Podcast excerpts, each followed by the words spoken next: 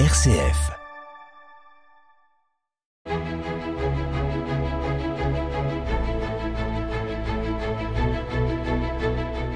Chers amis, bonjour et bienvenue pour un nouveau numéro d'Episcorama avec cette semaine Monseigneur François Touvet, évêque de Chalon. Monseigneur, bonjour. Bonjour Christopher et bonjour à tous. Et on retrouve nos auditeurs de Chalon et Pernay euh, qui n'ont pas eu RCF depuis dimanche, c'est-à-dire depuis la visite du pape à Marseille et on reprend euh, sur les ondes avec l'Episcorama. Parfait. Et oui, et on va parler de Marseille. Et on va parler de Marseille. Ça tombe très bien puisque la semaine dernière ont eu lieu les rencontres méditerranéennes à Marseille. Plus de 60 000 personnes ont assisté à la messe du pape François au stade Vélodrome de Marseille, ainsi que 500 prêtres et 150 évêques, dont vous, monseigneur. Alors racontez-nous ce, ce moment historique, on peut le dire.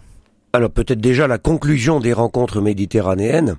Pour moi, ça a été d'attraper un mal de gorge, mais c'était surtout important de voir tous ces évêques et ces jeunes venant de toutes les rives de la Méditerranée. Euh, c'est une mer où les enjeux sont considérables sur le plan géostratégique, sur le plan climatique, sur le plan migratoire, euh, des échanges économiques aussi.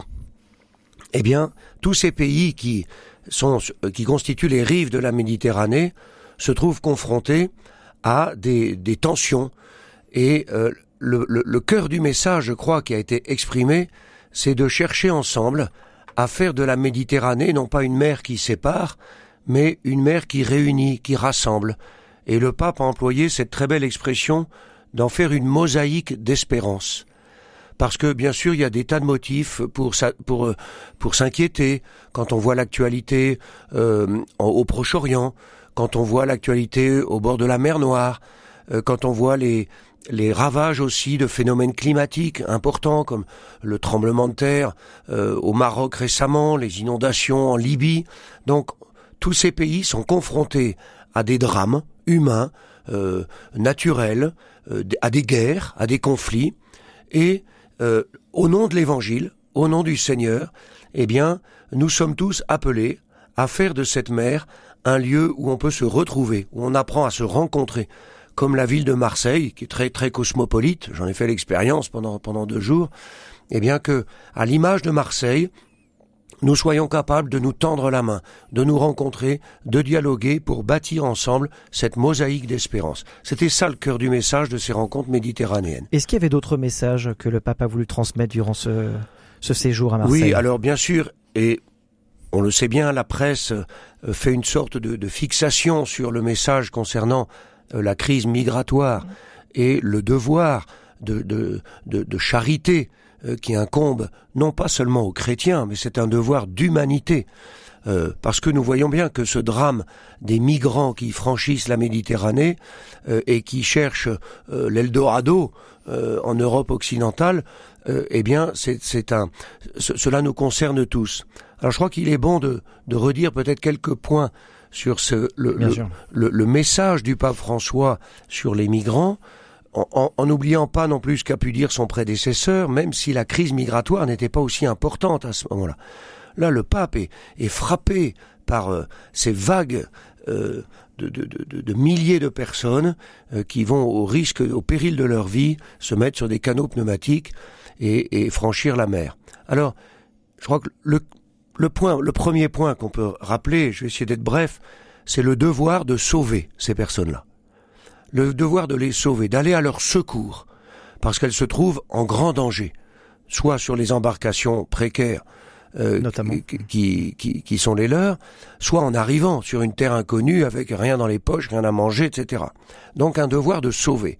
Et ça, c'est l'Évangile qui le dit aux chrétiens, mais c'est simplement une parole de bon sens c'est, c'est, c'est, je dirais, une loi qui doit être inscrite au cœur de toute personne humaine, c'est de venir au secours de ces personnes en détresse.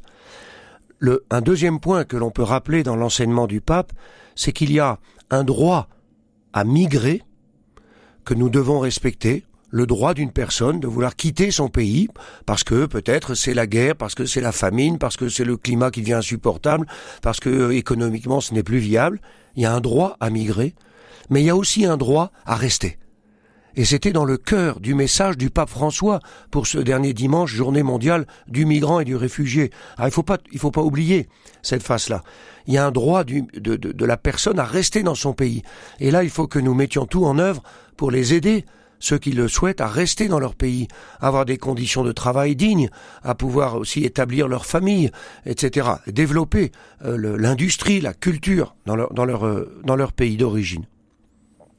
Un troisième point, c'est qu'il y a un droit des États à réguler les flux migratoires. Euh, le président de la République l'a rappelé il y a quelques jours, ben, c'était au lendemain de sa rencontre avec le pape. Bien sûr, on va secourir toutes ces personnes, mais on ne peut pas accueillir toute la misère du monde. Alors, on peut apprécier plus ou moins cette formule. Euh, elle n'est pas de lui d'ailleurs, c'est Michel Rocard qui l'avait dit il y, a, pas mal d'années déjà, mais ça mérite réflexion. Euh, le, fait d'accueillir euh, demande aussi de prendre des mesures pour que les personnes soient accueillies avec dignité. Hein. Est-ce vraiment charitable d'accueillir des personnes euh, qu'on va laisser dans la rue? Il suffit d'aller à Paris en ce moment. Il suffit d'aller dans les grandes villes euh, de, notre pays pour voir que ces personnes, elles sont pas accueillies dignement. Donc, est-ce vraiment charitable euh, moi, je, je, crois que c'est intéressant de, de, poser la question dans le dialogue. Et il faut, il faut une entente aussi avec les autres pays européens. Et une entente avec les autres pays européens, bien sûr, pour voir comment le, le, ce souci-là peut être porté en, en commun.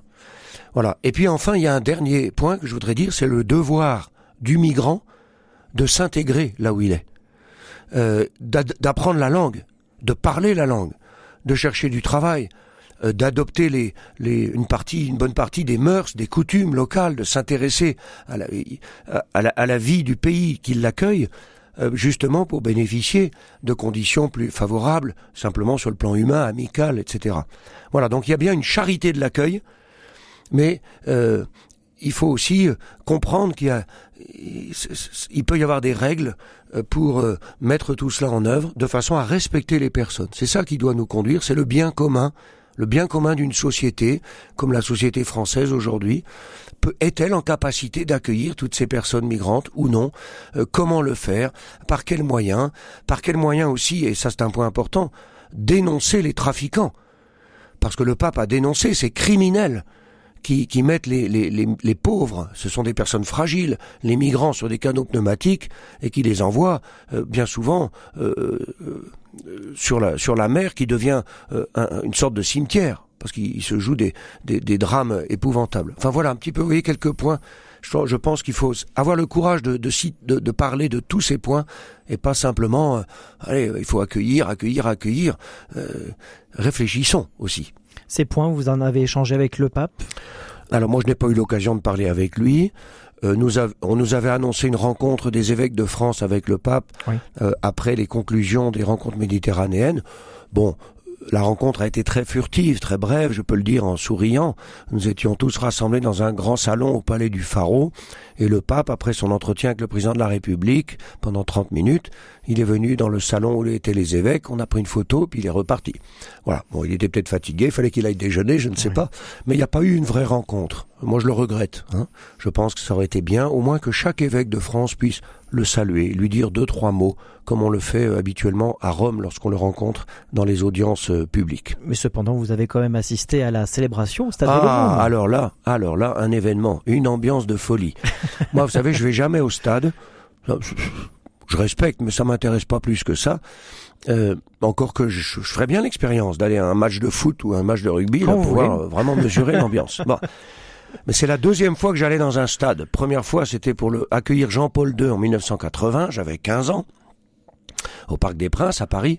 Et là, stade Vélodrome. Mais une ambiance de folie. C'était extraordinaire de voir cette foule, de, de, mesurer la joie communicative, de mesurer une, grande fraternité qui se construisait. Alors le, la holla, vous savez, qui, qui, qui, qui, se met en œuvre et qui fait le tour du stade euh, un certain nombre de fois, euh, c'est saisissant. C'est vraiment bouleversant. Les chants aussi. Moi, j'ai versé ma larme en, sortant, nous entendions toute la foule chanter l'Ave Maria de Lourdes, un cantique très populaire qu'on chante beaucoup à Marseille aussi pour euh, invoquer la Bonne Mère. Eh bien, euh, voilà, nous étions tous touchés par par l'émotion, vraiment. Donc, euh, le stade comme église, ben, finalement, c'est pas mal. Hein. Euh, J'ai rien contre nos grandes nefs gothiques ou romanes, mais de fait, la, la, configuration en cercle ou en ellipse comme ça, tous les uns tournés vers les autres, ah, ça crée quelque chose, vraiment une assemblée chrétienne autour de son Seigneur Jésus le Christ. Et donc le, temple du football est devenu eh bien un temple de Dieu pour quelques heures. C'était vraiment une très belle expérience. Puis vous voyez, ça a fait du bien à tous les catholiques de France. Oui, on l'a remarqué. Voilà, il y avait eu les petites polémiques. Je viens à Marseille, pas en France. Le pape a commencé la messe en disant bonjour Marseille, bonjour la France. Donc il a compris qu'on faisait un peu d'humour, qu'on le blaguait, et il nous a blagué aussi. Mais pour tous les catholiques de France, je pense que c'était vraiment un, un événement très marquant qui, après les JMJ, nous fait tous beaucoup de bien. En tout cas, il y a quelques photos euh, de vous et puis de la célébration euh, qui sont à retrouver sur votre page Facebook, euh, Monseigneur François Touvet.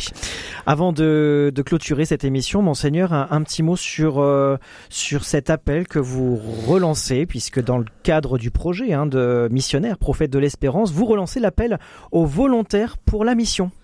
Oui, je redis à tous ceux qui qui sont dont le cœur est éclairé par l'Évangile, qu'ils peuvent nous rejoindre la petite équipe des volontaires pour la mission, déjà engagée l'année dernière autour de l'évêque, euh, pour participer ponctuellement dans l'année qui vient à tel ou tel événement missionnaire dans une école catholique, comme je, le je l'ai fait cette semaine à Vitry-le-François, mais aussi dans une paroisse. Voilà, il ne s'agit pas d'un engagement pour un, pour un travail, pour une mission à plein temps. Il s'agit vraiment de se dire, moi, j'ai envie de partager le trésor de l'évangile. J'ai envie d'être témoin de ma foi. Alors, je suis prêt à participer à une équipe missionnaire pour euh, trois jours ou pour deux jours et on va aller dans l'abri ou en Argonne ou dans le vignoble, peu importe, avec l'évêque. Et là, on va prier ensemble, on va, on va parler ensemble et on va aller à la rencontre des habitants ou des élèves d'un établissement scolaire pour proposer notre foi, pour l'annoncer de façon explicite. Alors si vous êtes intéressé par cela, il est temps, faites-le là ces jours-ci, c'est, c'est vraiment le moment, parce que l'engagement est prévu le 21 octobre à la messe à Saint-Mémy à 18h15. Donc faites-le, écrivez à l'adresse euh, suivante mission signalez-vous, dites je suis intéressé, ou vous téléphonez à l'évêché, vous demandez le secrétariat de l'évêque éventuellement, ou le service de communication, et on prendra vos coordonnées, on vous donnera toutes les précisions. C'est un engagement qui ne coûte rien, qui ne demande rien de plus que d'avoir un cœur joyeux et généreux pour parler de Jésus. Et cette, euh, cet appel, c'est auprès de tous les diocésains. tous les diocésains, les prêtres, les diacres, les religieuses, les laïcs, les pères et mères de famille, les jeunes, les adolescents. Allez, rejoignons-nous comme volontaires pour la mission pour répondre au commandement de Jésus, aller dans le monde entier, annoncer l'évangile mission@chalon.catholique.fr. Merci monseigneur. Merci à tous. Voilà, c'est ainsi que nous clôturons cette émission Episcorama. On se retrouve la semaine prochaine même jour même heure pour un nouveau numéro d'Episcorama.